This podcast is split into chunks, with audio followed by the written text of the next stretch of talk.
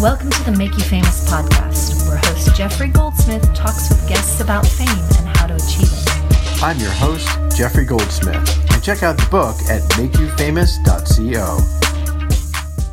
So I'd like to welcome Denise Mueller to the podcast. Denise holds the world speed record for women's cycling. So Denise, I think people are really going to be interested in how not only you set the world speed record, but how you got such great publicity, including making the cover of the Wall Street Journal. So where do you want to start, Denise? Wow. Well, uh, definitely there's uh, two parts on the how the heck did I end up doing this? It's the actual functional part about how the logistics of doing the land speed record, which was accomplished in September um, at the Bonneville Salt Flats in 2016 during an event called World of Speed. And it was in the draft of a Range Rover that we were using. And I had a specialized bicycle that was sponsored by KHS that had double reduction gearing, motorcycle tires and, and wheels, a special steering stabilizer, shock absorber in the front. So there's the technical aspects uh, as far as what I did. But then on top of that, there's also the why the heck would I do this element um, of, of how I also accomplished it was the thought of it, but then also the mental and physical preparation that went into that. Um, but to answer a little bit on the cover of the Wall Street Journal, sometimes luck, I mean, it's just lucky breaks when it comes down to some of this, and also the connections of people that you know. Uh, my bicycle racing coach, John Howard, did this land speed record as the, in the male category in 1985 at 152 miles an hour. And he has been longtime friends uh, with Bill Walton. And he was being interviewed by the Wall Street Journal for a story that they were doing on Bill Walton and happened to interject about this whole land speed record that we were doing, first ever female paced bicycle land speed record and they actually had an interest in covering the story. And they were very active. You would think it would be something like a you know a sports magazine or something you know something a little bit more in line with the sporting side but wall street journal was really interested in it. And jason gay one of their reporters is also a cyclist and they happen to be looking for opportunities with virtual reality because we had a virtual reality 360 degree video made that's about 13 minutes oh, long that the oh, Wall Street okay, Journal did. Okay, so so let me interject a couple of things. Yep. So it, it pays to be friends with someone who has done a similar thing and has yes. already gotten press because they yes. you know are, are probably still getting interviewed and so forth and they can mention you and now you've mentioned that you had a technology angle that was part of your of your endeavor.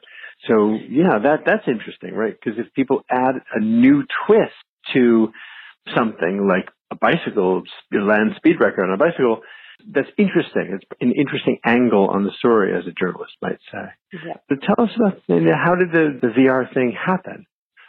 Virtual reality side of it really was a pure opportunistic, op- I mean, situation with the Wall Street Journal is they mm. have an app and they were wanting to get more virtual reality videos oh, up on that. And this was oh, one of those very high speed ones that was going to test some of the technological uh, abilities of doing this because it's like a series mm-hmm. of like six to eight GoPro cameras facing in all directions to be able to capture the 360 degree video.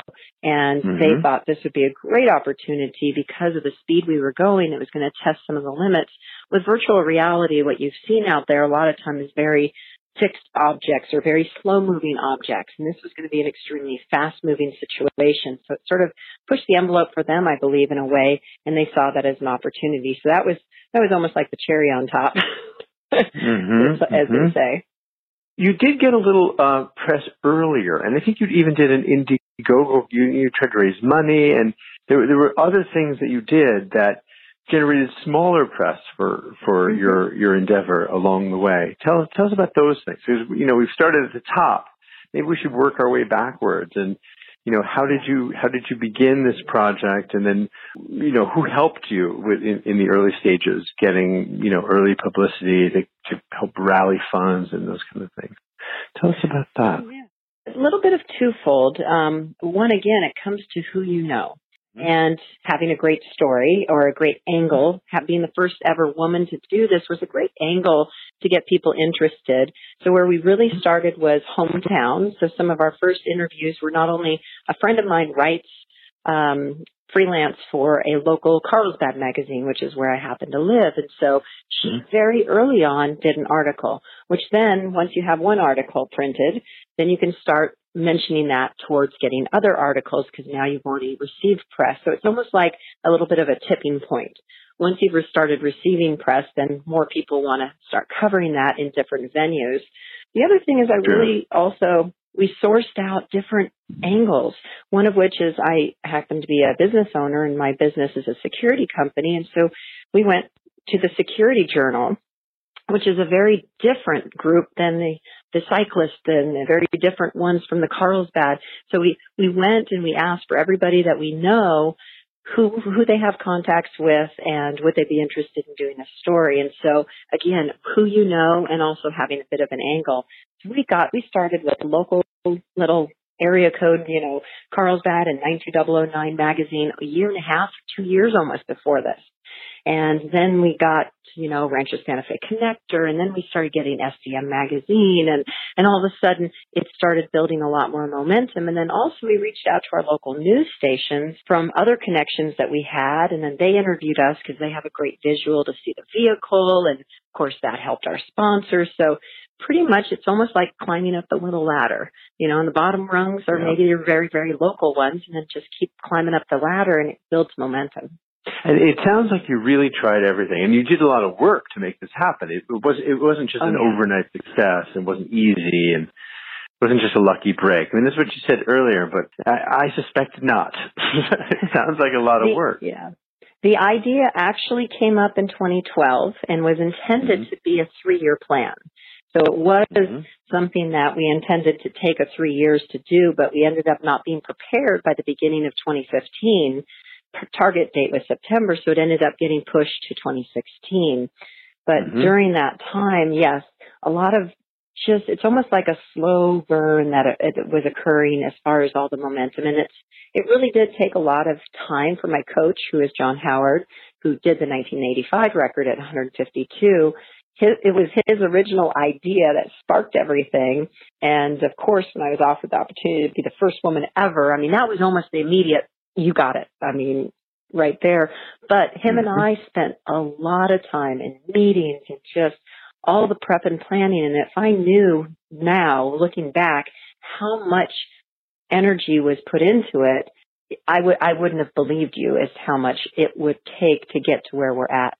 And I guess retrospectively, I, look back, and that's what it took to. I mean, just hours of meetings and and opportunities that maybe turned into dead ends, but yet they led led to something else then created another opportunity. That is true. You have to turn over every stone to to find the whatever it is you find under stone. Yep. But you have to leave no stone unturned, right? Wh- When you say the, meetings, these meetings were about planning the actual speed record trial, or this was about planning the media strategy, or both. More on the side of the business side of it. Right. One of which is we, we negotiated to do our event in conjunction with an event that's already going on called the World of Speed, which has Ah. cars and motorcycles. So we were Ah. one entry. So we didn't have to create the event. We got had to get approval from them to allow us to participate because we're a little different than a car or motorcycle speed record. So Okay, that, so that's another strategy because then by piggybacking on an event that already has press coming to it and, interest and attendance, you get sort of a brand halo effect, right? You you then become part of that event. It's Well, great. and we didn't have to. I, as I would allude to people, I'd say, here's an example: is you know, let's say I'm going to create, and this is obscure, but it's an example: is I'm going to set a marathon record, let's say, for a, a running event, Okay. right?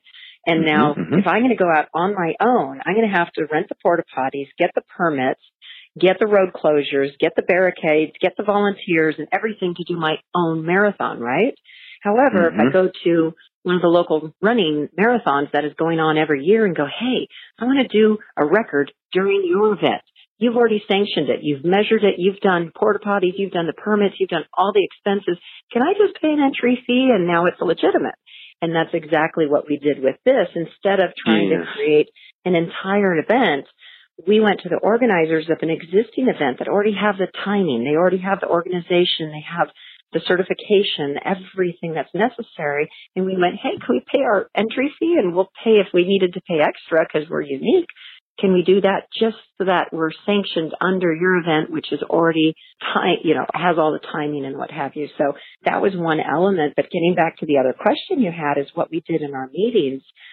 It really was running a business. If you think mm-hmm. about it, here we wanted to do this land speed record. Great. We have the idea and then we have the, we even got the approval of where we're going to do it.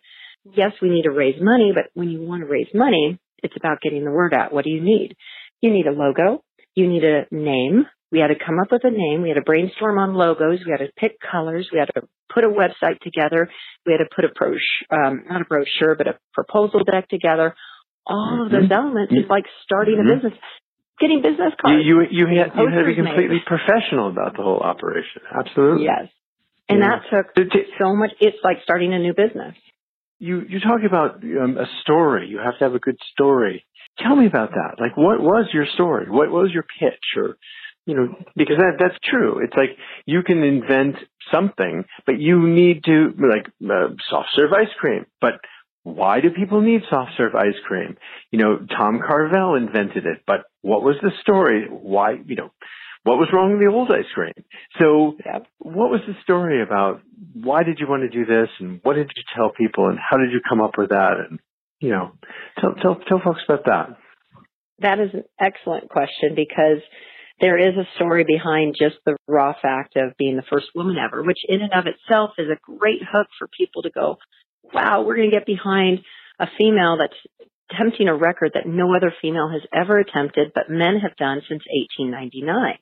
So there was a hmm. significantly established record where at least about 11 men have set this record since 1899, including my coach in 85, and the most recent one is 1995 with Fred Rompelberg from the Netherlands. The last 3 mm-hmm. men's records have been done out at Bonneville. And so one of the mm-hmm. little catches we had was not only female, we were going to like go after the men's record.